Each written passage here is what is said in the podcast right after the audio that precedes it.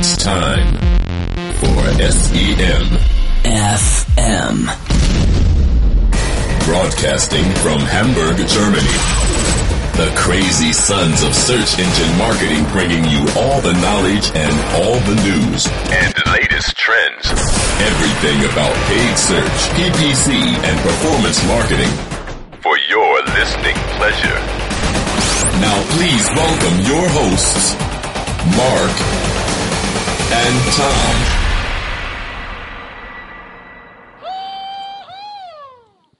Hallo, liebe Hörer und Hörerinnen. Sprichst du jetzt in das Teil rein? Was? Nein.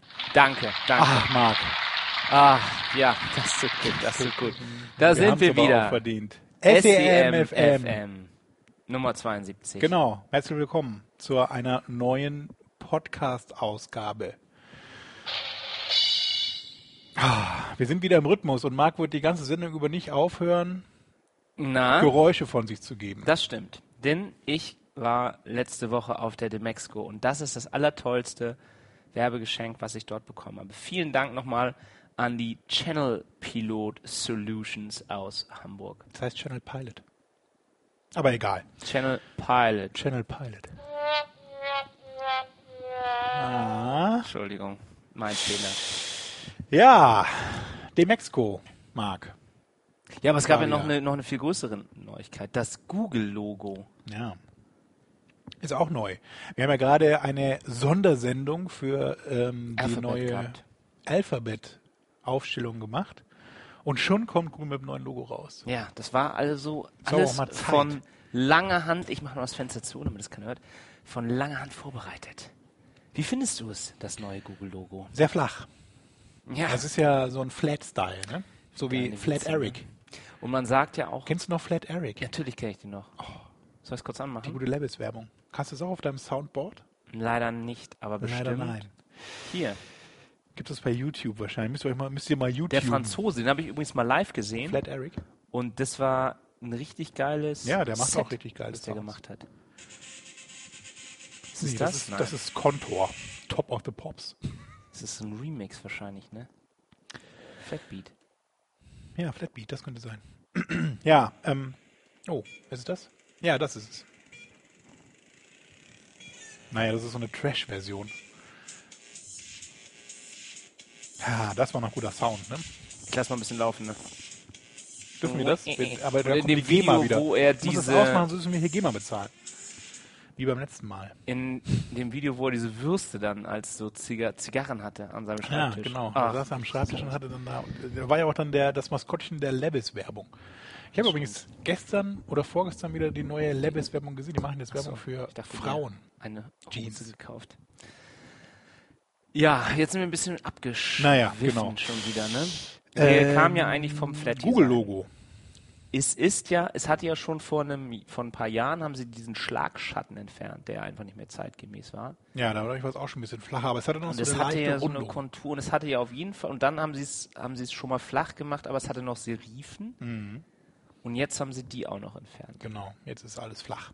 Jetzt ist alles flach.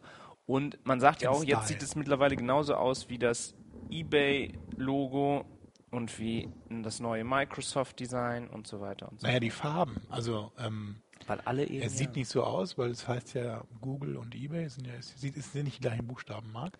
ja, aber, aber, es sind bunte ähm, Buchstaben, bunt, die im genau. Flat-Design sind und Die die gleichen Farben, fast auch die so. gleichen Farbwerte haben. Ja. Interessanterweise. Ja, die Welt wird eins. Und da sieht man wieder, dass es auch einfach nicht unbedingt irgendwie schöner. Design ist halt einfach Trends unterworfen. Ne? Es wird jetzt Ja. und irgendwann wird man dieses Irgendwann, Flat-Design wieder ja. über sein und dann Genau. werden sie wieder alles dreidimensional machen und so. Aber ähm, Oder vielleicht wird es ja mal irgendwann vierdimensional. das Interessante ist ja, dass sie auch eine eigene Schriftart entwickelt haben. Product Sans. Das ist ja aber noch nicht das erste Mal gewesen, sondern auch für Android, das System von Mobiltelefonen, wurden ja auch schon eigene Schriftarten, Droid, Sans. Ja, und wir hatten ja auch immer schon darüber gesprochen, dass ja Google, haben ja immer alle sich drüber lustig gemacht. Wer macht sich Immer alle, das lustig? sa- sollte man auch nicht sagen. Ja, wer denn? Einige haben sich manchmal darüber lustig gemacht. Wer denn genau? Nenn mal Namen. Dass Google nicht so D- Design kann. Und Apple ja sich sehr stark über das Design identifiziert und bei Google immer so Nerd und Techniker und Entwickler und da war das eigentlich gar nicht so wichtig. Und jetzt sieht man ja daran, dass sie so, diese neuen Kopfhörer drücken ganz schön, dass sie eine ganz eigene Schriftart entwickeln und Können. dass es ihnen ähm, ja jetzt schon sehr viel wichtiger ist, auch ein gutes, zeitgemäßes Design zu haben. Und sie haben ja auch nicht nur das Logo entwickelt, sie haben ja so eine ganze ähm, Designwelt darum entwickelt, also dieser Schriftzug, dann müsst ihr mal darauf achten, dieses Fav-Icon, was im Browser ist und in eurem Browser-Bookmark Ist ist, auch jetzt dieses G, ähm, das Android-Logo, die ganzen App-Logi. Ist das die Mehrzahl? Oh Gott, ja. Logos. Logos. So wie die Insel. Logos. wurden auch umgewandelt und dieses Logo beinhaltet auch eine Animation. Wenn man jetzt ähm, die Sprachsuche, das ist zum Beispiel auch neu, dieses kleine bunte Mikrofon, Mhm. was jetzt neben der Suche ist, finde ich gar nicht so schön, dass das bunt ist. Naja. Auf jeden Fall, wenn man das drückt und dann was reinspricht, dann ähm, verwandelt sich das Google-Logo ja auch in so Striche, die dann ähm, das gesprochene Wort aufnehmen. Soll ich es mal ausprobieren? Hallo Google. Ah, Da ist es. hat es funktioniert? Ja, es hat mich auf jeden Fall verstanden. Ah. Ähm, ja, Nicht schlecht. Ja, sie Und- haben tatsächlich bei ganz vielen Produkten und Apps dann auch die nach und nach das Google, den Google-Schriftzug ausgetauscht. Ähm, einige fehlen aber noch. Mir ist zum Beispiel aufgefallen, dass Google Analytics immer noch in dem alten Google-Logo-Design auskommen muss. und Google Code hat auch noch den alten Google. Ja, und und bei auch so ein diesem paar Sachen. AdMob steht ja auch so bei Google drunter, das ist auch noch dieses alte Serifen-Ding. Ja. Aber mich hat schon gewundert, dass sie doch relativ schnell, ne? das wurde bekannt gegeben und gleich ein paar Stunden später war dann auf den Ja, gut. größten, wichtigsten Webseiten. Sowas lässt sich ja doch ganz gut vorbereiten. Und am meisten, um jetzt den Bogen zu spannen, hat mich ja gewundert, dass der gesamte Messestand auf der Demexco auch neu gebrandet war. Ja. Einige Visitenkarten haben sie nicht hingekriegt, aber sonst auch alle Broschüren und so war das neue Logo. Da werden einige Druckereien Da werden sie ein paar- schönen Reibach gemacht Ein paar haben. Druckereien, genau. Die alte, das, die alte Verlagsbranche konnte nochmal aufleben. Konntest du den nochmal heimzahlen? Die haben nochmal ein paar Euro draufgeschlagen bei dem Briefpapier. Ja, da ist wahrscheinlich wirklich hier. Die Kasse hat das- Den geklingelt. Sound finde ich gar nicht so gut. Naja, die Ja. Klasse klingelt. Ähm, Demexco. Richtig. Du warst nicht da. Ich war nicht da. Ich war noch nie auf der Demexco. Aber du weißt, was die Demexco ist. Es ist eine Messe für Design. Design mexikanisch. Technology, Entertainment, Design. Ah, nee, das war TED Ah. Talk. Nein, Digital Marketing Exposition Cologne Co- Co- Congress. Congress and Exhibition. I don't know. Exhibitionismus. es ist auf jeden Fall ähm, die, das Der. größte Event, wenn man was mit Online-Marketing zu tun hat, glaube ich, weltweit. Also es gibt dann vielleicht äh, so ein paar Ra- CES, Mobile World, aber das ist Was ist schon, mit South by Southwest? das ist ja nicht nur Marketing. Ja, aber es will ja auch niemand auf eine Marketingveranstaltung gehen heutzutage. Ich schon. Ich war wie jedes Mal begeistert. Ich habe jetzt auch festgestellt, dass das meine elfte Demexco gewesen sein muss. Ja, aber äh, inklusive OMD oder Ja, also inklusive, OMD. Früher hieß die OMD und ich war, war früher Düsseldorf. mal auf der OMD. Ach, da warst du doch. Ja, da war ich, aber ich war dann nicht auf der Demexco. Ich glaube 2005 war ich das erste Mal auf der OMD. Da war die das erste Mal Ich in war, glaube ich, nee, ich war schon früher. Es muss irgendwie 2004 Düsseldorfer oder Messehalle. 2003 gewesen sein. Und ich weiß und ich habe das dann ähm, mal gegoogelt Nee, könnte auch 2005 gewesen sein. und da waren 108 Aussteller und am ersten Messetag waren da 2800 Besucher. Und jetzt letzte Woche waren 40.000 Besucher da und es gab knapp 900 Aussteller. Kannst du bitte kurz mal, um es nicht zu schwer zu machen, mir 400 Unternehmen aufzählen, die im Online-Marketing tätig sind? Wahnsinn, oder? Inklusive aller Google Companies oder ohne. 900. Ja, schon eine Menge, ne? Also, Ich krieg vielleicht 50 Namen zusammen. ja, das wird schon schwer. Also es waren auch viele Agenturen, die Ja. jetzt eigene Stände hätten, aber diese Toolanbieter.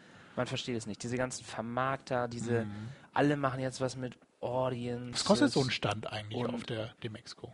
Ist ja schon teuer, ne? Viel. Also weil die halt auch alle groß sind. Wenn du dann Ja. mit so einem kleinen Stand für, was weiß ich, 10.000 Euro hingehst, Das gab es ja früher. gibt es wahrscheinlich noch nicht mal, dann kannst du es auch gleich sein lassen. Es gab doch früher mal dann auf der OMD, also ich kann ja nur aus diesen alten Zeiten da berichten, noch so eine Halle, wo dann nur so ganz kleine Ständchen Ja. auch dann waren, mit so, so Kioskmäßig. Mit so Tapeziertisch und dann eine Genau. kleine Und dann hatten die da auch teilweise dann so Heftchen liegen auch, wo du dann.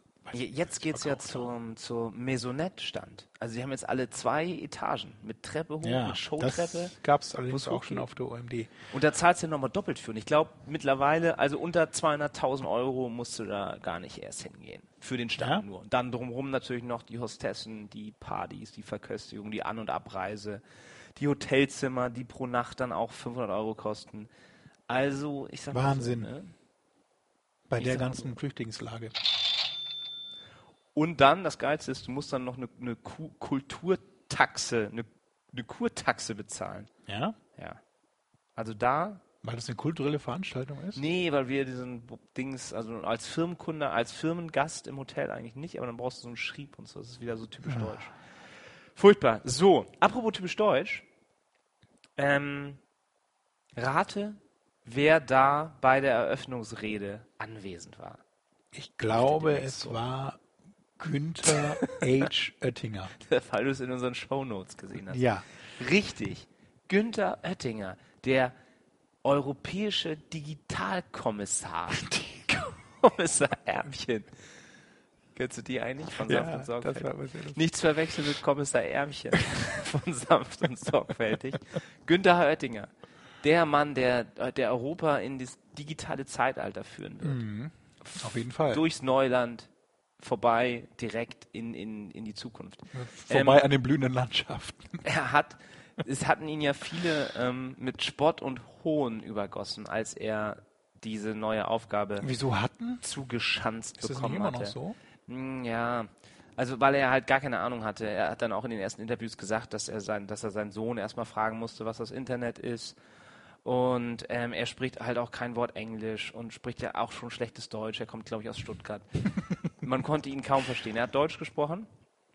Und in der haben sie ihn so ein paar Fragen gestellt und da muss ich sagen, eigentlich klang das alles ganz vernünftig, was er so gesagt hat. Ich Meinst du, er glaube, hatte einen Coach? ich glaube, er hat sich da jetzt tatsächlich reingefuchst in die Materie. Er hat einen Coach, der ihm irgendwelche Standardsätze beigebracht Irgendwelche hat, oder? Und sein bestes Zitat war ähm, lieber Schlagloch als Funkloch. Oh, Er hat Aha. also auch gesagt, dass ihn das alles, dass man im ICE setzt, sitzt, kein WLAN hat, noch nicht mal ein Handynetz hat, Ach, ich dachte, dass das alles überhaupt nicht geht. Und dann ist ihm das lieber scheinbar, dass der ICE entgleist wegen schlechter Schienen, aber man hat wenigstens dann, kann das alles über Periscope live ins Internet. Ja, ich dachte, er fliegt mal mit dem Bundeshelikopter Die fliegen ja auch nicht. und muss gar nicht. Das geht ja alles nicht. ICE Aber fahren. er will auf jeden Fall jetzt überall super Breitband mit 500 Gigabyte Leitung verlegen Was hältst du denn von Google Fiber, wenn wir schon bei bereit Ja, sowas. Das brauchen Das wir. mal, ne? Das wird Oettinger jetzt, jetzt Mit der Deutschen Telekom etwa? Ja, weiß ich nicht. Und, Ich weiß ähm, es auch nicht. Also das ist tatsächlich für mich so ein schwarzes Funkloch. Und Datenschutz will er auch vereinheitlichen, damit diese ganzen armen Ah. US-Unternehmen dann auch nicht immer bei, bei jedem äh, schleswig-holsteinischen Datenschutz-Fachexperten dann da anfragen müssen, wenn sie irgendwie eine Klarnamenpflicht einführen wollen. Dazu kommen wir vielleicht später auch noch. Da gab es ja auch einen interessanten Artikel. Gut, den habe ich also gesehen. Der hat ein bisschen die Öffnungsrede gemacht. Ansonsten konnte ich mir leider gar keine Vorträge an. Und es ist ja eine diese riesige Messe mit diesen 900 Ausstellungen und dann noch ein ähm, Kongress mit ganz vielen Vorträgen, mit auch so Debatten, Debate Hall, Wir könnten ja Panels. ähm, das an unsere Hörer weitergeben und darum bitten, dass ihr euren schönsten Vortrag kommentiert bei semfm.com. oder euer schönstes Erlebnis auf der Demexco. Demexco-Foto mit uns teilt. Ja, das muss nicht sein. Wir wollen keine Klarnamen. Wir haben ja eine, keine klare Gesichterpflicht. Dann habe ich noch Amy Cole von Instagram gesehen. Instagram, ja. Das Die ist ja auch ein einen Facebook. Ja, ein, genau. ein Facebook-Produkt. Ja. Wir haben übrigens gehört- letztes Mal in der Sendung, als wir aufgezählt haben, was alles zu Facebook hat, Spotify vergessen. Spotify gehört auch nicht zu Facebook. Doch, die haben das doch mal gekauft. Quatsch. Nee? Nein. Ach so. Das gehört immer noch den schwedischen Gründern. Nee, ich dachte, dass sie so, eine, so einen Anteil haben, Facebook, einen ganz großen, ne? Ja, also es hat ja jeder irgendwo dran Anteile. Ah, lass mich erstmal googeln, wenn du was von der Security beim Google-Stand erzählst. Also weiß ich nicht. Googlest du es jetzt gerade? Ich google, aber es dauert bei mir lang. Ähm, Facebook, Spotify, Shares. Ich glaube nicht. Also bei DuckDuckGo finde ich nichts. Kein Wunder, ne? Facebook kauft Spotify. Suche ich jetzt mal. Nee. Wer mit Spotify, wer mit Spotify verdient? Die FATS. Naja. Gut, lass uns mal zum Thema, lass uns mal zurück, lass uns mal langsam zurückkommen. Ja, du wolltest So, noch was von der, von der Demexco Security erzählen. Haben die dich, Nee, haben die? Amy begrabbelt? Cole war der Vortrag nicht so gut. Sie hatten auch, glaube ich, ich habe da noch gehört, dass die Demexco ursprünglich angefragt hat, ähm, ja, was ist denn, wann kommt, äh, kommt denn Mark Zuckerberg? Möchte der eine Rede halten auf der Demexco? Und dann haben die natürlich gesagt, nee, der hat natürlich keine Zeit. Dann wollten sie Sheryl Sandberg haben, hat er auch keine Zeit. Wer ist Sheryl Sandberg? Facebook-CEO. Ah. Und dann haben sie halt diese Amy Cole geschickt. Die das da Instagram. ganz gut vorgetragen hat, aber alles ein bisschen langweilig und so lahm. Ähm, Also findest du, musst du jetzt deine Aussage revidieren vom Anfang, dass die Demexco doch nicht so weltweit riesig ist? weil, Und wahrscheinlich war, es war ja auch während des Burning Man Festival. Ich meine, ja, die waren alle da gehen auf, alle zum Burning Man. LSD und äh, Acid in der Wüste und haben da abgeraved. Ja, schlechtes Timing vielleicht. Ja, ähm, aber es waren ja einige da, auch einige hohe Tiere, die man halt, Oettinger. ja, oder halt die. naja, Gut, wie waren die Partys? Kommen wir mal zum Wesentlichen der Demexco. Ja, es gibt da ja immer eine, eine offizielle Party und dann gibt es die Hurra OM Club Party. Von Randalf Joberg. Wie heißt er nochmal? Randolph Jorberg Randolph. Schweier. Ja. Die muss wahrscheinlich, die muss ganz gut gewesen sein. Ich war auf der Online-Marketing Rockstars, um unsere Hamburger Party. Die machen jetzt auch ein Festival, ne? Online-Marketing Festival, Rockstars ja. Festival. Mehrere Ta- Tage kannst du campen und dann äh, ja abrocken. Ja, war schon gut. Ähm, ja, aber es ist auch eh, man schläft ja so wenig. Ich musste ja auch eigentlich am Stand arbeiten die ganze Zeit. Oh.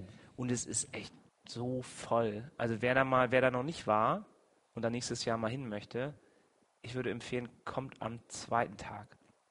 Da war es deutlich entspannter. Ja, hast du sonst noch Fragen zu dem Expo? Was, was waren die Trends? Ich Ja, kann es gar nicht so deutlich Also sagen. RTB wahrscheinlich, also oder halt so Display war wahrscheinlich ja, viel, ne? also viel Video, Programmatic ganz viel Video, Video, ja. und ganz viel so Cross-Channel und Mhm. Targeting. Sie haben es sich verkniffen, glaube ich, wieder so ein ganz sowas wie Mobile oder Wann so wird Mobile durchstarten? Das gab's nicht. Das Motto war Bridging Worlds. Oh. Also ich glaube, sie versuchen dann halt auch so ein bisschen die genau Online- und Offline-Welt zusammenzuführen unter diese ganzen diversen Kanäle. Wieder am Zahn der so Zeit so gebohrt. Ja, aber und die Stände halt, wie gesagt, waren auch, die Stände waren auch alle so voll, ne? Also Facebook und auch Google, Google noch auffälliger hatten Security an den Ständen. An jedem Eingang zu dem Stand standen so zwei Schränke, die dann äh, so geguckt haben, so Disco-mäßig. Bei Criteo war, Einlassstopp auch irgendwie. Da konntest du dich gar nicht mehr, konntest, kamst du gar nicht mehr durch. Durch die ganzen Leute. Durch die ganzen Online-Marketing begeistert. Weil man die nochmal sehen will, bevor sie dann nächstes Jahr keinen Stand mehr haben, oder? Criteo? Ja. Das weiß ich nicht. Aber das wundert man sich ja. Also denen geht es ja noch ganz gut. Ja. Die geht's blended. Ja. Aber so andere, auch so, weißt du, Tape TV und so, so die Mhm, ja. immer so riesige Stände hatten. Oder ich erinnere mich auch noch genau, dass Lycos einen der größten Stände hatten. Und dann, sechs Monate später, gingen die, die Lichter aus. Also das kann man nie so als, ähm, äh, als Barometer. Barometer. Das ist nicht das Barometer der Branche. Ja, das stimmt. Also die Demexco, ja, mich reizt das leider nach wie vor nicht. Aber Das ist toll. ihr könnt gerne Und hingehen. man trifft alle wieder. Es ist ja eine große Familie, dieses Online-Marketing. Und da laufen einem dann alle möglichen über die Gänge, die man schon mal so gesehen hat. Gut, sprechen wir über Amazon. Ich habe nämlich jetzt mitbekommen, Was macht dass Amazon doch Raketenwissenschaft betreibt. Wer hätte das gedacht? Sie wollen es auch zum Mondfliegen? Das machen sie schon ganz lange. Also sie haben jetzt auch ein Raumfahrtprogramm Nein. äh, vorgestellt, wieder mal. Sie hatten ja schon eine Rakete gebaut, die hieß New Shepard. Und jetzt die neue Rakete heißt Blue Origin. Und Jeff Bezos hat das in Florida im Cape Canaveral äh, verkündet und hat die Presse dazu aufgerufen, dass er sich freuen wird, wenn sie ihre nächste Pressekonferenz im Weltall abhalten können. Und wozu dient das? Das frage ich mich Sollen allerdings damit auch. dann Pakete ausgeliefert Also interessanterweise So. hat ja auch dieses SpaceX-Programm von Elon Musk gibt es ja auch schon. Ja. Google hat auch ein Space-Programm. Was ist so toll daran, so ein Raumfahrtprogramm? Also muss man als Tech-Giant ein Raumfahrtprogramm haben auch? Oder wie? Also wie Elon Musk will ja auf dem Mars sterben. Das ist ja sein erklärtes Ja. Ziel. Aber äh, was, was, was glaubst du? Was, was hilft es einem, einer, ein, ein, also Physiker anstellen oder, oder irgendwelche, fällt da irgendwas bei ab? Ich glaube, du hast einfach so viel Geld, dass du nicht weißt, wohin. Und Ja, aber das macht ist ja kein Privat. Also Richard Branson hat ja auch dann Virgin Galactic. Ja, Der baut ja auch dann so ein ja. Flugzeug, mit dem er irgendwie dann in die Stratosphäre. Und äh, Aber, Steven ich meine, der hat auch, aber der hat auch eine Fluggesellschaft. Also irgendwo könnte man da ja noch so ein bisschen, aber bei Amazon oder bei Tesla, ich weiß nicht. Spielberg fährt zum Meeresgrund, die anderen heben ab. Ja. Also ich glaube, Also du meinst, es liegt einfach nur an der Faszination für die Hobby. Technik, die Grenzen. Ja, ist doch auch besser, als sich eine große Yacht oder so zu kaufen. Ja, hast du die gesehen? Diese Yacht in Kiel, diese da. Diese Segelyacht, diese Russen. Ja. Nein, ich finde, da machen, das ist schon ganz cool an den Silicon Valley Milliardären, dass die, dass die sowas, dass sie dafür. Ja, aber äh, was ist denn jetzt der, der Outcome? Also damit wir hier irgendwann wegkommen, wenn wir den Planeten ruiniert haben. ja, stimmt. Das wird sein. So. Gut, also das wollte ich noch mal kurz sagen. Also Sie haben natürlich keine Raketenwissenschaftler, also Sie machen, haben wahrscheinlich ein paar Raketenwissenschaftler angestellt. Vielleicht will er ja auch abhauen, ähm, nachdem sein ganzer Cloud-Service Ja, um die Ohren das kann geflogen natürlich ist sein. Und, und er dann Milliarden Klagen über sich ergehen lassen Ja. muss. Weil, vielleicht habt ihr es mitbekommen, letzten Sonntag, also Amazon verdient ja mittlerweile einen Großteil seines Geldes mit ihren Cloud-Diensten. AWS. Amazon Web Services. Services, exactly. Und eigentlich alle benutzen das. Und Sehr viele, ja. wenn da jetzt Alle nicht, also du wolltest nicht mehr alle sagen, sondern sehr viele. einige wenige benutzen das, stimmt. Alle benutzen das immer. Und die, die es benutzen, die waren dann Sonntag auch gleich alle mit einem Schlag offline. Einige von ihnen, kurzzeitig. Netflix, Reddit, IMDb, das ist übrigens Amazon, Die gehören zu Amazon? Und ah, haben sie gekauft. Tinder und Cloudopocalypse. Und was mit, Gla was mit Grinder? Was ist mit Das musst du doch wissen, ob das noch online war. Ah, ist das der alte Tinderwitz. Ja, man sprach von einer Cloudopocalypse, die da stattgefunden hat. Cloudopocalypso. Ja, Wahnsinn. Also das ist nämlich die große Gefahr an dieser ganzen Cloud. Ne? Dann liegt Ja, da alles drin Wenn da und mal dann der ist auf Praktikant den das Stecker zieht. Und zum Glück haben sie das dann alles innerhalb kürzester Zeit wieder zum Laufen gekriegt. Aber stell dir mal vor, es ist dann wirklich irgendwie weg oder so. Tja, dann ist, gehen die Lichter aus. Oder eigentlich ja nicht. Eigentlich ist es ja nur die Avenue. einigen wenigen, die das nutzen, sind davon Die wenigen, betroffen. die das manchmal nutzen. Ja, ach. Solange das ARPANET noch weiterläuft, mache ich mir keine Sorgen. Gut. Ja, dann kommt so ein nächster. Sind wir damit fertig mit Amazon Web Services? Also wenn ihr das nutzt, macht euch darauf gefasst, dass es ausfallen kann. Das ist so die Aussage. Aber vielleicht ist das denen eine Lehre, nicht immer den günstigsten Service zu benutzen. Gibt es da nicht auch was von der Es Telekom? nicht so günstig, Gibt es da nicht ich. was von der Telekom? Äh, Von Ratio Farm vielleicht. Nee, ich glaube nicht. Also ich glaube, dass es gibt schon einige andere auch, die es anbieten, aber ich habe auch noch nie so den riesen Vorteil von, also ich weiß nicht, ob das so viel günstiger ist, um nochmal kurz auf die Kosten zu kommen, als ähm, jetzt irgendwie so ein Hosting in einem deutschen Rechenzentrum. Mhm. Keine Ahnung. Bei Oettinger im Keller. Ja, bei seinem Sohn vielleicht. Ja. Hat er ein Rechenzentrum. Gut. Ähm, du hast dann noch so einen Shownote-Beitrag, der nennt sich Real-Time Bidding in Search, Social und Display. Wie, was, warum? Ja, wo ich letztens mal wieder einen Vortrag zu gesehen habe und was ich dachte, vielleicht interessiert das unsere Hörer mal Mhm. zu erfahren, was es da für, für Updates gibt. Also die meisten wissen ja schon, dass es so Dienstleister gibt, die TV, ähm, TV-Werbung tracken. Was soll ich machen? bisschen näher an. Weiter reinsprechen? Ja, Lauter sprechen? lauter. Oder mehr in den Laut und deutlich. Hast du schon erzählt, was wir für neue Mikrofone hier eigentlich haben? Nee, habe ich noch nicht. Ich wollte es am Schluss der Sendung machen und dann Mm. fragen, ob es gut war. Okay, machen wir es so.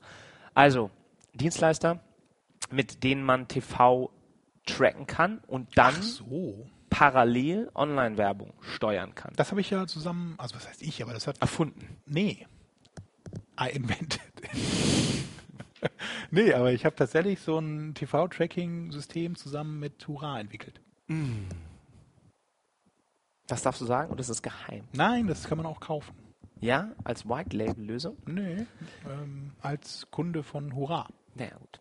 Ich kenne da zwei weitere, YY und TVTY, TVTY geschrieben. Und die waren auch das, deren Präsentation ich da gesehen habe. Und ähm, ja, vielleicht nochmal, wozu man das nutzt, genau. Man, man möchte dann, dass die Leute, die die eigene Werbung sehen oder vielleicht auch Werbung. Du musst, glaube ich, erstmal überhaupt sagen, was die machen. Also die, Grundsätzlich, die crawlen das TV-Signal genau. und können dann, ihr könnt entweder euren Spot den schicken. Also Werbung, wenn ihr Werbung ausliefert im richtig. Fernsehen. Wenn jetzt auf Pro7 Werbespots. Sat 1 Ja. der Werbeblock kommt und da drin läuft euer Spot. Sobald der Spot anfängt, könnt ihr eure Facebook- und Google-Werbung starten oder Gebote erhöhen oder RTB-Display-Werbung laufen lassen. Oder die Webseite anpassen. Und wenn dann der Spot nach fünf Minuten vorbei ist, wird die Werbung auch 30 wieder, Sekunden. wird die Online-Werbung auch wieder automatisch pausiert. So. Was für mich jetzt da ganz interessant ist, dass sie auch ein Team haben, die alle möglichen Werbespots erkennen, analysieren und zuordnen. Ihr müsst also nicht mehr euren TV-Spot als Videofile den schicken, sondern ihr könnt auch sagen, ich möchte immer, wenn ein Werbespot, der von der Automobilindustrie kommt, möchte ich, dass mein Spot lau läuft. Also die erkennen dann, was VW, BMW uns ist. Sie erkennen sogar Twitter-Handles in den Werbespots automatisch durch, äh, wie nennt man das? Dieses Fachwort für Schrifterkennung? OCR. OCR, Original Character Recognition. Recognition. Irgendwie sowas. Das können die wohl machen. On-Screen. On-Screen? Ja? On-Screen Character Recognition. I don't know. Maybe. Das können Sie auch machen. Äh, Sie können, man kann dann darüber bestimmte TV-Sendungen targeten. Also man sagt irgendwie immer, wenn irgendwas mit Stefan Raab kommt, möchte ich dann laufen. Oder man kann zum Beispiel auch einfach nur Werbepausen targeten. Das finde ich ja eigentlich auch ganz interessant. So dieses einzelne Spots stelle ich mir ganz schwierig vor, aber ich kann mir schon gut vorstellen, dass Leute, wenn sie eh immer ihr iPad auf dem Schoß liegen haben, dann aber in einer Werbepause vielleicht eher den ganzen Bestellprozess durchgehen und dann vielleicht Conversion-Raten höher sind während Werbepausen. Und dann kann man über dieses Tool automatisch höheres Gebot abgeben. Die Preise noch schneller. Werbepausen. Die Produktpreise auf 10% Da steigern. gab es ja auch wieder gerade eine, Na äh, hast du das auch gelesen? Ähm, Cyberport sogar. Zeigen Leuten mit Smartphones teurere Preise an als die vom Desktop. Ja? Surfen, ja. Ist das der Mobile Uplift? Da gab es wieder den, das Fass ohne. Boden oder so wurde da gerade ver verliehen. Und manche sogar dann natürlich welches Smartphone. Wenn du mit dem iPhone 6S, da wird richtig abgesahnt. Da siehst du aber nicht die Schnäppchen, die du sonst auf dem Desktop siehst. Äh, wie dem auch sei. Ähm, dieses TVTY-Konzept haben sie jetzt noch weiter ausgebaut und können jetzt ähm, mittlerweile auch Live-TV-Events äh, tracken. Also das muss man dann in Auftrag geben allerdings, aber man kann dann sagen, okay, wann immer Leonardo DiCaprio seinen Oscar bekommt, genau in dem Moment dann bitte die große, die große äh, Kampagne mit Leonardo DiCaprio automatisch starten. Große Kampagne Pauke stark. Oder irgendwie, wenn bestimmt, wenn ein Song von Madonna bei DSDS gesungen wird, dann äh, den neuen Track von Madonna bewerben. Beim Sport haben sie auch Beispiele, Beispiele dass sie dann bestimmte Mannschaften äh, da dann Listen haben, wer bei Adidas und wer bei Nike unter Vertrag ist von den Fußballern und wenn dann ein Adidas-Fußballer ein Tor schießt, dann ich habe nie mehr bekommen. Ähm, wird das äh, wird das automatisch ausgeliefert. Oder in der Halbzeitpause. kann man dann Werbung machen. Das ist doch auch nicht schlecht. Ja, also ja, Äh, ja. Hm, hm. Also das Finanzdaten, ist so dieses, Währung, das Temperatur, Geo, Wetter, Second so. Screens. Also Sie nennen es ja, wie haben Sie es genannt? Genau, irgendwie Echtzeit, Real-Time Advertising. So. Dass man das, was ja Leute immer sonst so in Einzelfällen kreativ versuchen mit, äh, oh, da ist jetzt gerade der Strom ausgefallen beim Super Bowl-Spiel, jetzt ma mache ich einen witzigen Tweet. Dass man sowas vielleicht schon Keiner lesen kann, weil kein Strom ist. jetzt kann man sowas schon vorbereiten und dann in gewissen Maßen automatisieren. Ja. ja, die Idee ist gut. Ich, wahrscheinlich wird das immer mehr kommen. Also es geht ja dann tatsächlich so in Richtung. Na, ich sag das jetzt nicht. naja, man muss ja vor dem Fernseher vor der Glotze hängen die ganze Zeit und dann nur noch sich mit irgendwelchen. Ja, ich Sachen weiß auch nicht, es ist auch so eine ist so ein Übergangstechnik, weil ja das lineare Fernsehen weniger wird. Aber bei so Sportevents, ja, doch, ja. Da glaube ich schon. Wenn da irgendwie ein- eine gelbe Karte gezogen wird, kann man da einen witzigen Spot Ja, automatisch also da, ja. Ich bin jedenfalls froh, dass es sowas wie Netflix gibt. Ja, sowieso. Werbefrei. So. Ich kann selber gucken, wann ich will. Muss mich nicht auf irgendwelche Werbepausen und Blöcke. Hier ist noch was. Apropos Video. Es gibt ja auch jetzt Google News nochmal. Google integriert Videokampagnen in AdWords. Hast du das eigentlich gelesen? Kommt das von dir? Das habe ich da reingeschrieben, genau. Und zwar ähm, Video, Video, Video, wie wir vorhin schon erwähnt haben. Auf der Demexco war das ja auch das Thema. Und Google hat jetzt auch endlich mal dieses unsägliche, bis dato unsägliche Integrieren der Google-Videos, die man bei YouTube zum Beispiel als Anzeigen laufen lassen kann, verbessert und bietet jetzt so wirklich einen total überarbeiteten Bereich im AdWords-Interface für die True View Video Ads an. Das wurde auch echt mal Zeit. Also das ist auch so ein Ding gewesen. Selber haben sie ja ständig propagiert, dass man endlich mal Video machen soll und dann guckt man, hat man sich das im Interface von AdWords angeguckt und dachte nur, oh Gott, wie soll das nur funktionieren? Und jetzt haben sie dadurch mit dem eigenen Bereich, auch Reporting dafür nochmal aktualisiert, tatsächlich ein bisschen mehr Grundlage geschaffen, um das auch nutzen zu können. So, damit können wir sie ja etwas zur, zur Schnelligkeit an. Oho, der Sklaventreiber. Noch schneller neue Features produzieren. Die Facebooks und die Googles. Ja, so läuft es nämlich dann meistens. Ja. Ne? Wenn dann der Nutzer gefragt Wenn man ist. zu schnell Der dann will. Nein, apropos, ich, ich habe ja hier nochmal, ähm, es gab ja Neuigkeiten so von Facebook und Atlas und Ja, eigentlich reden wir auch eigentlich fast nur noch über Google und über Facebook. Und da fragen sich ja viele, ist das jetzt eigentlich, sind wir jetzt bei diesem Duopol, wird sich das noch zu einem Monopol weiter ausweiten? Oder Ja, wer von also- diesen beiden wird übermächtiger? Gibt es nochmal einen dritten? Was kommt dazu? Eine Zahl, die ich da sehr auffällig fand, oder interessant auch eigentlich, es gibt im Google Play Store zwölf Apps, die die eine Milliarde Download-Marken übersprungen haben. Und von diesen zwölf Apps gehören alle entweder Google oder Facebook. So, und jetzt kommst du. Selbst solche, die letzten großen Unabhängigen wie Spotify oder Snapchat oder so, was gibt es sonst noch so für weit verbreitete Apps? WeChat in China. Die Chinesen, du vergisst immer die Chinesen. Die Ja, haben die, gleich die, mal die, das ist der größte Markt, das stimmt. eine Milliarde. Aber die sind ja so weit Milliarden. weg. Die wollen ja auch mit uns nichts zu tun haben. Ja. ja, ich weiß nicht. Also es ist schon Und man sagt ja auch dann so, dass, die, dass diese, die, der Unterschied zwischen beiden ja eigentlich ist so, dass Facebook diese People-Based Marketing machen kann, weil sie halt wirklich die einzelnen Personen sehr viel besser kennen mit ihren Interessen, mit ihren Verbindungen zu anderen Personen. Und Google eher so Signal-Based. Ja, aber ich komme immer wieder auf das zurück, weißt du, wenn ich mir das Ah. angucke, was da rauskommt immer an Werbeanzeigen, ist der letzte Schund. Also ich, Ja. Warum machen Sie, investieren Sie da so viel Geld, sammeln alle unsere Daten ein und dann kriege ich immer noch nicht richtig gute Werbung mit ja, gutem das ist die große Frequency Frage. Cap und so und Interessen und so. Ich muss mir immer noch selber raussuchen, wenn irgendeine Band irgendwo ein Konzert hat. Warum kriege ich das nicht eingeblendet und muss dann noch auf den Knopf klicken und so. Ja, fertig. deinem Geschmack entsprechen. Ja, das funktioniert halt nicht. Die Rechner sind halt einfach nur doof. Oder dieses Smart Die Band. können halt nur so ganz begrenzt Muster erkennen. Und jetzt müssten sie auch durch meine ganzen Suchanfragen, durch mein Surfverhalten auch genau wissen, was ich für ein neues Handy suche. Und mir da mal ein paar tolle Angebote einblenden. Ja, vor allem das, wenn es dann mal ein gutes Angebot wäre. Die könnten ja tatsächlich sagen, so, wenn der, also die Hersteller könnten ja sagen, das ist so sicher, dass der kauft, Ja, weil das so äh, sämtliche Bedürfnisse deckt, die er hat. Dann nehme ich nochmal 20, 30, 40 Euro runter vom Preis. Aber ich glaube, diese, ich habe mich ja auch viel jetzt so über so Blogs oder so dann informiert. Ne? Und ich glaube, die müssten, die verkaufen auch ihre Daten gar nicht an, dann Shops und so. Naja, sobald da Anzeigen viel mehr. eingebunden sind, also Facebook, Like-Buttons, haben die ja die Daten. Naja.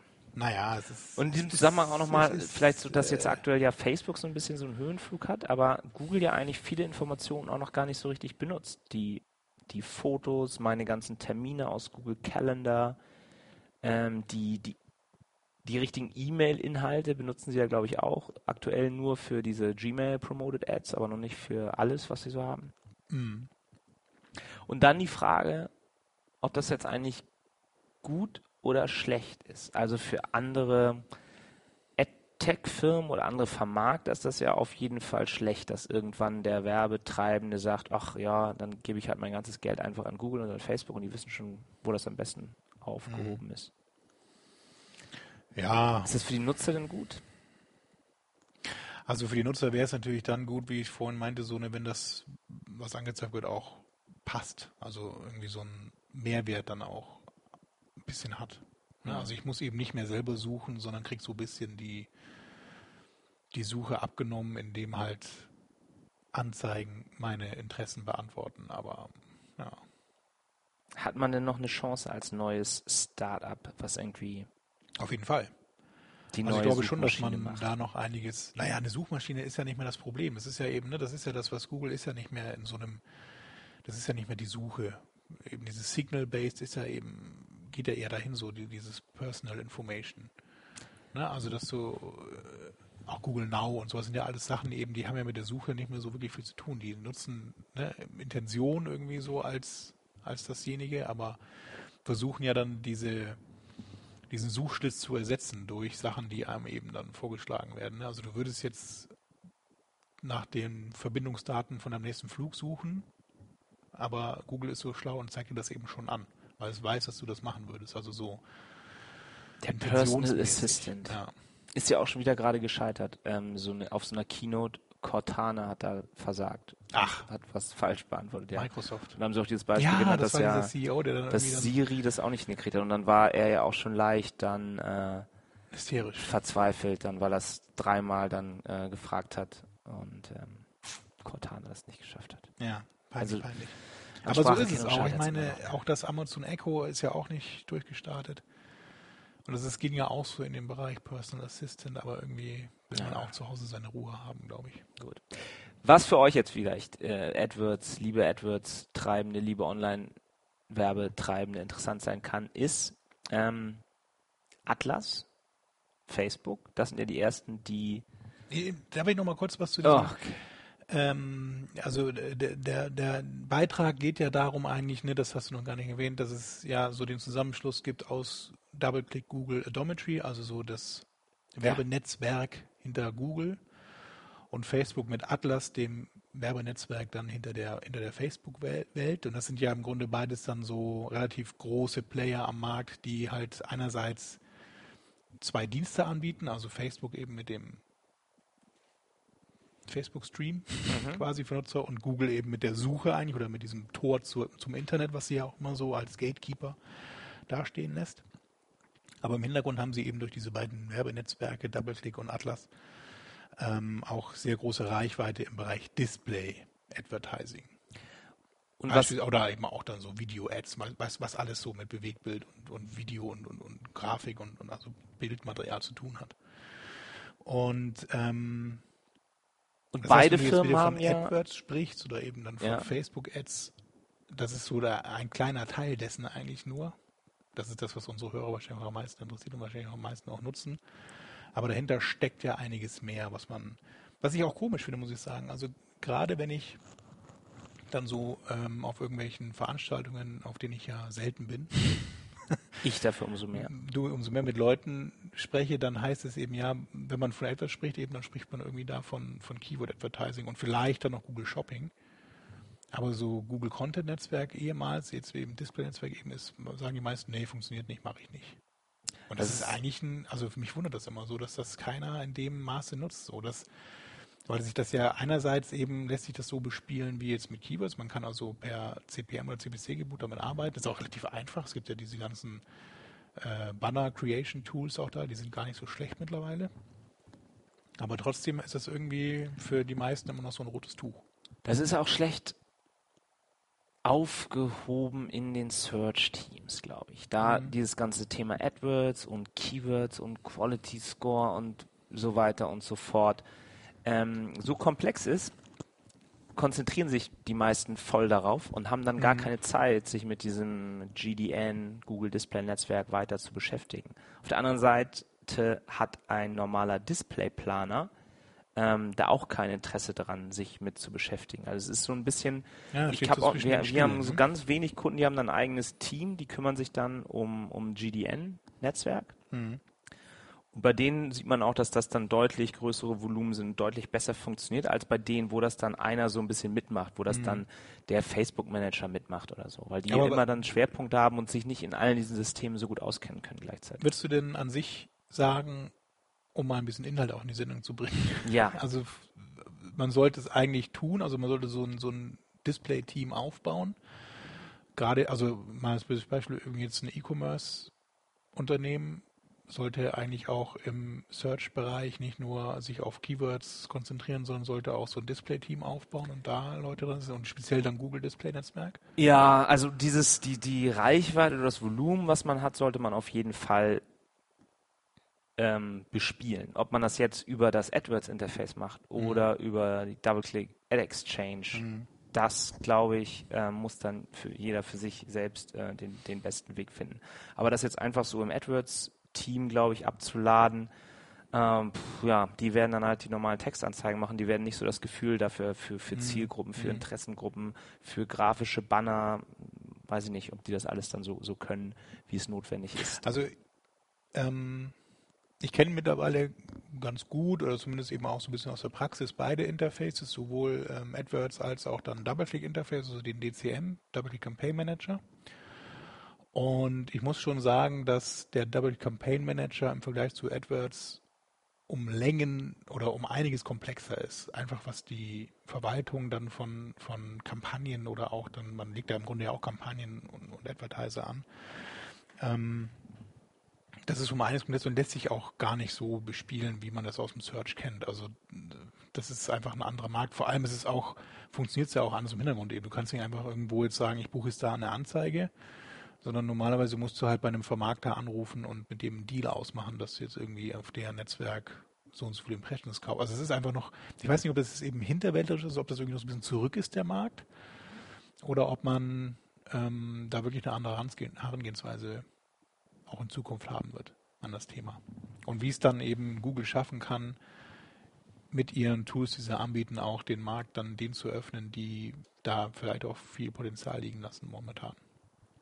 Weil das ist ja die Idee eigentlich von dem AdWords-Bereich mit Display, dass man halt versucht, so äh, Firmen, die das eben bisher nur mit Search angehen, dann ein bisschen schmackhaft zu machen, dass Display auch performancemäßig genutzt werden kann.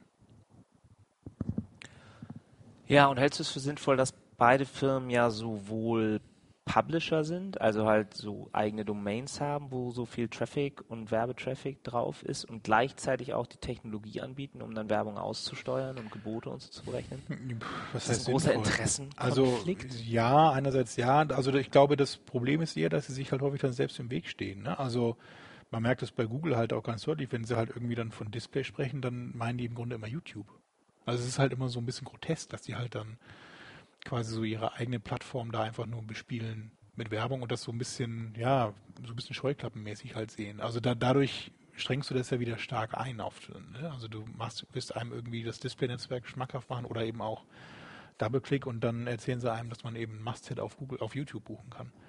Was mir jetzt, denkt was so, mir auch gerade noch aufgefallen ist, dass man sich oft oder manchmal auch selber Konkurrenz macht dann, wenn man Ja. zum Beispiel ein Social-Team hat, was dann ähm, in Facebook über den Power Editor Werbung macht und gleichzeitig hat man noch ein, ein Display-Team, was über Facebook Ad Exchange Werbung Mhm. auch im Newsstream einspielt. Ähm, Ja, oder du, oder du nutzt sowas wie Criteo. Also du machst irgendwie Retail, aber die nutzen auch die Exchange Richtig. oder die Exchange von, von Ja. Facebook und dadurch hast du auch schon wieder. Und dass man da dann wieder irgendwie so ein, so ein Tool braucht, um dann äh, ja Conversion Attribution und überhaupt das erstmal Ja. rauszufinden, welche Ja. Placements man da gleichzeitig doppelt und dreifach belegt eventuell. Also das lässt sich tatsächlich nur lösen, wenn man alles dann über einen Ad-Server laufen lässt, zumindest eben auch dann mitmisst. Bei Facebook wieder schwierig. Also man kann mittlerweile, oder was heißt mittlerweile, seit einiger Zeit, kann man auch ähm, View-Tags einbauen in Facebook-Anzeigen, die jetzt von DoubleClick beispielsweise dann kommen. Also dass man so ein Image einmal eins Zählpixel von DoubleClick nimmt und den bei einer Facebook-Anzeige einbaut.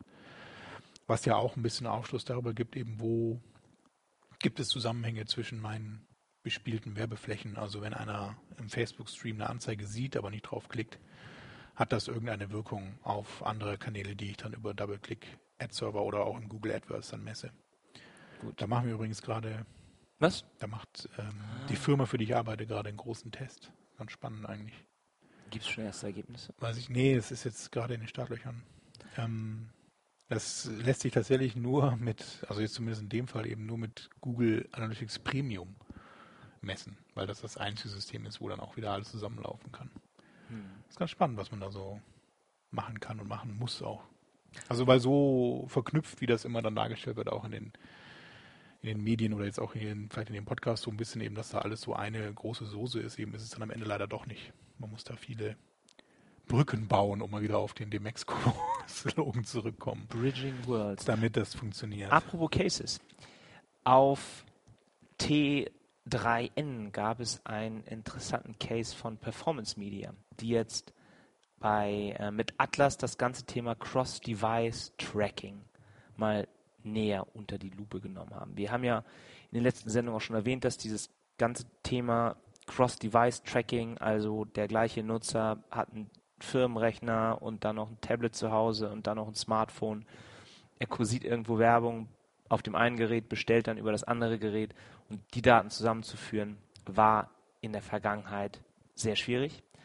Und die ersten Versuche, solche Daten zur Verfügung zu stellen, die Google da abgeliefert hat, die waren ja auch äh, mehr als ernüchternd. Also das stimmt irgendwie vorne und hinten nicht. Und das war auch nur so ein ganz kleiner, glaube ich, was weiß ich, 5% des Traffics. Man kann nur hoffen, zu- dass es nicht stimmt. Ja. zuordnen und dann den Rest rechnen sie irgendwie hoch und ähm, naja. Jetzt versucht also Facebook ähm, mit Atlas zusammen diesem Thema ähm, auch noch Herr zu werden. Und äh, die ersten Ergebnisse dieses Tests mit Atlas, der aktuell, glaube ich, noch, ist immer noch so ein bisschen Beta oder so, oder muss eingeladen werden, um das so zu nutzen. Ähm, Nee, das ist glaube ich mittlerweile nicht mehr Beta. jetzt Das kann man jetzt, richtig äh, selber released, ja, ja. Kampagnen. Also wenn du, du musst natürlich Atlas nutzen, ne? Also bei, wenn du Genau. den Atlas Ad Server nutzt als Plattform, dann hast du auch diese Funktion mit Cross-Device in Facebook. Und so das generelle Feedback von Performance Media war, dass der Ad-Server noch ein bisschen so Grundfunktionen ähm, noch nicht hat. Also es ist noch nicht so ein voll ausgereifter State-of-the-Art Ad-Server, wie es DoubleClick ist. Aber man kann eben sehr starke Effekte dieser Cross-Device-Käufe feststellen. Und sie haben dann in so mehreren Tabellen, wir können das auch verlinken, mal gegenübergestellt, wie viel mehr Conversions sie in bestimmten Branchen gemessen haben. Und im Durchschnitt konnten sie dadurch, dass sie Mobile und Desktop-Traffic zusammenführen, dann 36% mehr Conversions zuordnen. Was ja Wahnsinn ist. Dein CPL fällt sofort um 36% Ja. durch diese neuen Messverfahren. Ja, Ja, ja, ja. Das ist, bist du nicht begeistert? ja. äh, die Methode dahinter ist natürlich Zahlen. fraglich. Nein. Aber ja, also es ist auf jeden Fall ein besserer Blick als total blind. Das stimmt. Also das Problem ist halt hauptsächlich, finde ich, jetzt bei gerade bei diesem Mobile und da auch dann so mit ähm, Die Herausforderung meinst du? Post-View auch irgendwie Messung. Ich, wenn ich selber auf, auf meinem Smartphone irgendwie was durchscrolle, also ich äh, habe irgendwie nicht den Ahnung, dass ich Werbung bewusst wahrnehme da, aber man darf da ist ja gleich eins so, ne? Man darf da jetzt auch nicht irgendwie wieder auf sowas schließen. Also eine View-Wirkung auf dem, auf dem, auf dem Mobile-Device finde ich schon, hm, ja, Also ich glaube nicht, dass die hoch ist. Naja. Man müsste da so einen ziemlich starken Abschlag, glaube ich, noch drauf rechnen. Oder man müsste mal tatsächlich gucken. Also so, was Weißt du, aber ich so glaube, man, man recherchiert schon viel. Ja, aber das ist ja Recherche und das, es ist ja nicht so, dass du in der Werbung bewusst wahrnimmst dadurch. Also vielleicht liest du irgendwie einen bezahlten Artikel, also Content Marketing, dann ja, das mag sein, aber ähm, das ist ja jetzt dann eine andere Maßnahme, als irgendwie einen Banner in einem Angry Birds zu schalten. Ne? Also, Gemini, Native Advertising, In-Stream Advertising, diese Ja, ganze ja. Facebook-Werbung sieht man schon immer und nimmt sie auch wahr. aber ja, ja, weiß ich nicht. Gut. Wir, Also wenn kriegt, ich Ne? sag's mal so, ja, Ähm, mal. bei so Labortests, die wir ähm, machen, wo jetzt dann einfach potenzielle Kunden eingeladen werden, die dann sich die Webseite anschauen sollen und bewerten sollen, wie sie das empfinden. Da kommt interessanterweise ganz häufig die, die Bemerkung, das sind irgendwelche Elemente auf der, also das äh, kann man jetzt so und so sehen. ne? Ich sage jetzt mal in diesem Kontext mit Werbeblindheit so ein bisschen. Also die sehen ein, ein Logo auf der, in der Navigation zum Beispiel oder irgendwas, was so ein bisschen Anschein hat von einem Banner, sage ich mal. Und sagen auch dann, obwohl das, die sind im Online-Shop und bewegen sich da innerhalb der einzelnen Seiten, sagen dann, ja, da klicke ich nicht drauf, das sieht für mich aus wie Werbung. Also das, da ist keine Werbung drauf. Ne? Das ist jetzt, also da, da ist die Frage, finde ich, dann berechtigt eben, was empfindet dann der Nutzer als Werbung und was nicht? Also wo ist da der Unterschied? Früher hat man gesagt, so Bannerblindheit, da war dann das typische 468, 60-Format, was hat dann irgendwann auch keiner, da hat man sie satt gesehen, das hat keiner mehr irgendwie als bewusst als Werbung wahrgenommen, dann so wirklich ausgeblendet dann. Ne? Also das, das hat sich dann so entwickelt, aber das hat, das hat sich ja trotzdem weiter fortgesetzt. Ich glaube, dass halt heute auch viel mehr der, der Durchschnittsnutzer, den, also der Autonormalverbraucher, der da vorm Rechner sitzt, der ist viel schneller auch so, vielleicht ist es auch ein typisch deutsches Phänomen, der ist viel schneller dann in so einem Bereich drin zu sagen, nee, das sieht so nach Werbung aus, das ist böse, ist auch so irgendwie so ein bisschen Assoziation mit, da klicke ich nicht drauf. aber warum haben Sie so viel Angst vor Werbung? Ich weiß es nicht, aber das hat sich tatsächlich irgendwie so also so ein bisschen Wahrnehmung, ne? Das ist jetzt natürlich so ein Labortest, ist jetzt keine statistische Erhebung dahinter so, ne? Aber so ein bisschen Wahrnehmung, glaube ich, gibt es da schon. Und das finde ich halt da an der Stelle so ein bisschen, ja, ne, wenn man da jetzt versucht noch mehr, gerade so den so propagiert eben In-Stream ist so das nächste Ding. Ich glaube nicht, dass die Leute so doof sind und das einfach nur sagen, oh, das ist jetzt hier gut gemachte, also ne, ist ja immer noch, gut gemachte Werbung ist es ja nicht, ne? Also es ist einfach nur dann so ein. Ich glaube, die. Leute wissen das nicht. Sie wussten Ich doch auch jahrelang gar nicht, was, was AdWords eigentlich Nee, ist. das glaube ich auch nicht. Das ist, glaube ich, hat sich, glaube ich, auch gewandelt. Der mündige Bürger, für Also, den es kein Neuland mehr ist. Ich spreche jetzt bewusst von so, von so grafischen Werbetests. AdWords kann man mal so ein bisschen außen vor lassen, so Textanzeigen oder auch Content Marketing würde ich auch ein bisschen außen vor lassen. Also da kennst du ja wirklich den Unterschied dann ja heutzutage. Ne? Das ist ja Ja. Einfach ein Artikel auf in der Süddeutschen, kann auch komplett Werbung sein. Naja, Gut. das wollte ich nur mal zum Besten geben. So, sind wir schon wieder durch mit der Zeit? Nee, ähm, ich habe mir noch eine News zu Facebook. Aber es ist schon wieder so lang, ne? Nee, wir sind noch gut in der Zeit, noch unter einer Stunde. Facebook stellt nämlich einen neuen WCA-Pixel vor. Wofür steht denn WCA? Website Custom Audience. Ähm, Und was ist das? Website Custom Audience heißt, also es gibt ja bei Facebook die Möglichkeit, Nutzergruppen, also Custom Audiences zu bilden, zum Beispiel nach Interessen oder nach soziodemografischen Daten. Und es gibt einerseits die, das Werbeformat, womit das mal losging, Custom Audience per E-Mail zum Beispiel. Da konnte man E-Mail-Adressen, die man von Bestandskunden gesammelt hat, hochladen und daraus dann eine Gruppe in Facebook erstellen, die man entweder bewusst in seine Werbemaßnahmen einschließt, weil man sagt, denen möchte ich irgendwas Besonderes zeigen. Die kenne ich ja schon, die Kunden. Die sind irgendwie bei mir schon mal auf der Seite gewesen, haben sich für die Newsletter zumindest angemeldet. Oder man kann eben diese Nutzer dann bei Facebook, wenn sie auch bei Facebook gefunden werden, mit der gleichen Adresse dann bewusst ausschließen und sagen, die habe ich ja schon, die Kunden, die brauche ich nicht nochmal bei Facebook ansprechen. Und Website Custom Audience meint im Grunde was ähnliches. Da ist es so, dass quasi Inhalte von der Webseite gesammelt werden, um da anhand von Website-Inhalten dann Nutzergruppen zu bilden. Also klassisch Retargeting eigentlich. So funktioniert fast genauso wie Criteo zum Beispiel oder wie äh, Explosion, also so Retargeting oder Sociomantic. So Retail-Anbieter, wo die dann, man baut einen Pixel auf seiner Seite ein, da werden dann Informationen auf der Webseite übermittelt, beispielsweise Produktdaten wie Produkttitel, Produktartikelnummer, Produktbeschreibung, Produktpreis. Und dann kann man anhand dieser Informationen bestimmte Interessen dann auf Facebook zusammenstellen. Sagen also, ich möchte mal alle Nutzer, die sich in einer bestimmten Kategorie bewegen, zusammenstellen. Oder ich möchte mal ähm, alle Nutzer, die sich besonders hochpreisige Artikel angucken, auf eine Liste setzen und die dann gezielt wieder in einer Werbemaßnahme targeten. Und dieses WCA-Pixel war früher so, dass man da im Grunde aus so ein paar vorgefertigten Pixeln auswählen musste. Und man hatte auch dann immer die Notwendigkeit häufig erreicht, dass man mehrere verschiedene Pixel, also verschiedenen Pixel-IDs vor allem dann in einem Account einsetzt. Also ich hatte dann einen Pixel, der war nur für Conversions zuständig, ich hatte einen zweiten Pixel, der war für die Warenkorbseite zuständig, wenn da irgendwelche Sachen passierten. Und noch einen dritten Pixel, der war dann für bestimmte Seiten, die erreicht werden auf der Seite, also so Key Page Views war der dann eingesetzt worden. Und ich hatte am Ende irgendwie fünf Pixel in einem Account hinterlegt und konnte dann, musste dann immer überlegen, okay, mit welchem Pixel kann ich denn jetzt was machen? Was war nochmal, also es war ein bisschen kompliziert einfach geworden. Gerade eben so im E-Commerce-Bereich, wenn man verschiedene Sachen zusammenstellen will und eigentlich viele verschiedene Regeln hat, dann ist es schwierig, noch schwieriger, wenn man das noch auf verschiedenen Pixeln machen muss. Und Facebook hat jetzt mit der, mit dem Update bei diesem BCA-Pixel endlich es geschafft, dann das zu vereinheitlichen. Also man kann quasi in Zukunft nur noch ein Pixel erstellen mit einer Pixel-ID von Facebook und kann dann diesem Pixel verschiedene Eigenschaften, so, sogenannte Events dann zuordnen.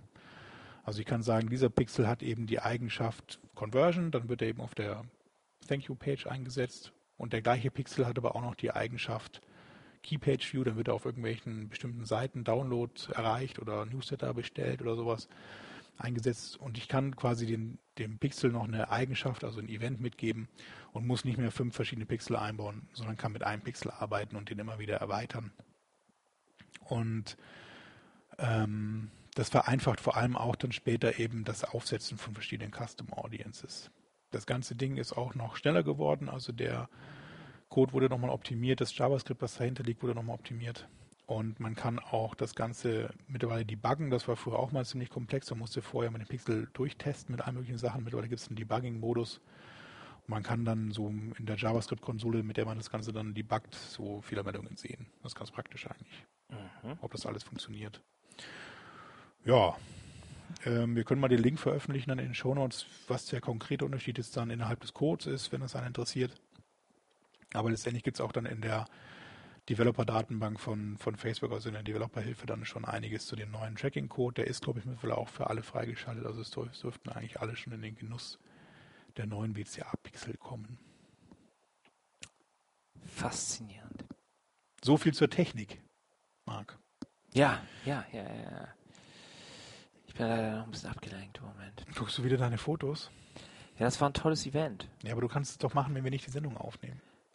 Ja, aber du hast doch jetzt gerade gesprochen und ich wollte dich nicht stören. Mhm. In deinem Flow. Wo, musst du mich jetzt hier zurechtweisen vor allen Hörern. Ja, gut. Möchtest du noch Wir haben neue Mikros. Das wollte ich noch erwähnen. erzählen. Wir, sind das, wir haben das Ende der Sendung erreicht, deswegen erzähle ich noch was zu den Mikros. Wir haben das ja schon in der letzten Sendung live verkündet, als ich live die neuen Mikros bei eBay bestellt habe und die sind auch dann prompt nach glaube, drei Tagen angekommen. Und es sind, wie heißen sie, Shure WH20XLR. Und wenn ihr jetzt den Podcast gut verstanden habt und kein Brummton zu hören war, mhm. dann haben wir unser Fünfjahresziel erreicht. Übererreicht. Ja. Also sie tragen sich genauso unangenehm wie die Mikros davor, aber ja, das Kabel ist ein bisschen kurz. Aber Kopfschmerzen. die äh, Aufnahme ist hoffentlich, die Aufnahmequalität spricht hoffentlich dennoch für sich und für die Mikros. Sollen wir vielleicht nochmal als Highlight und witzigen Schwank zum Schluss über diese Abmahnung wegen künstlicher Verknappung reden? Ja, das wir Das fällt einem ja sehr oft auf, wenn man auf Webseiten sich irgendwas anschaut, besonders ähm, ähm, auf so Reise- und Hotelportalen. Da sieht man immer, ja.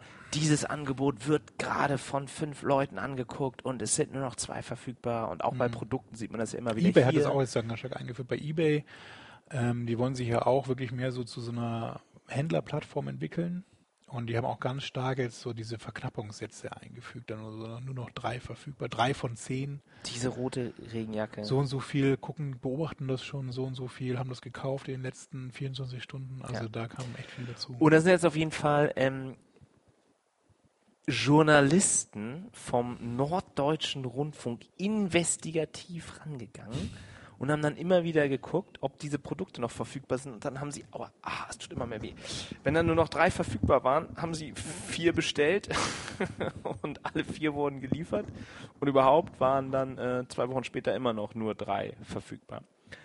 Und ähm, das andere, was sie gemacht haben, ist dann wirklich ganz aufwendig, haben sie geschrieben, von verschiedensten ähm, Servern auf der ganzen Welt haben sie dann gleichzeitig ein bestimmtes Hotelangebot sich angeguckt, sodass dann zehn Leute sich das gleichzeitig angeguckt haben.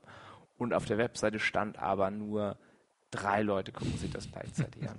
Und dann haben sie noch ähm, Techniker interviewt dafür und die meinten dann, das sei alles gar kein Problem und eigentlich müsste man ähm, ganz einfach auch anzeigen lassen können, wenn sich das zehn angucken. Und das spricht dafür, dass diese ganzen Angaben ausgedacht sind. Ja. Fake.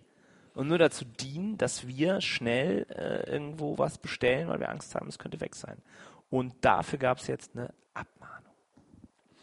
Ja, speziell der Fall mit Zalando ging dann durch die Presse, weil Zalando angezeigt hat, dass eben nur noch drei Stück eines Artikels, den man eben kaufen kann, noch verfügbar sind und hat dadurch eben so ein bisschen künstliche Verknappung propagiert und Zalando hat dann das auch geändert. Also steht jetzt dann eben auch dann da zum Beispiel mehr als zehn verfügbar und dann oder weniger als zehn. Also da ist man dann quasi ungenau geworden. Dieses nur noch drei, nur noch zwei, nur noch eins gibt es nicht mehr.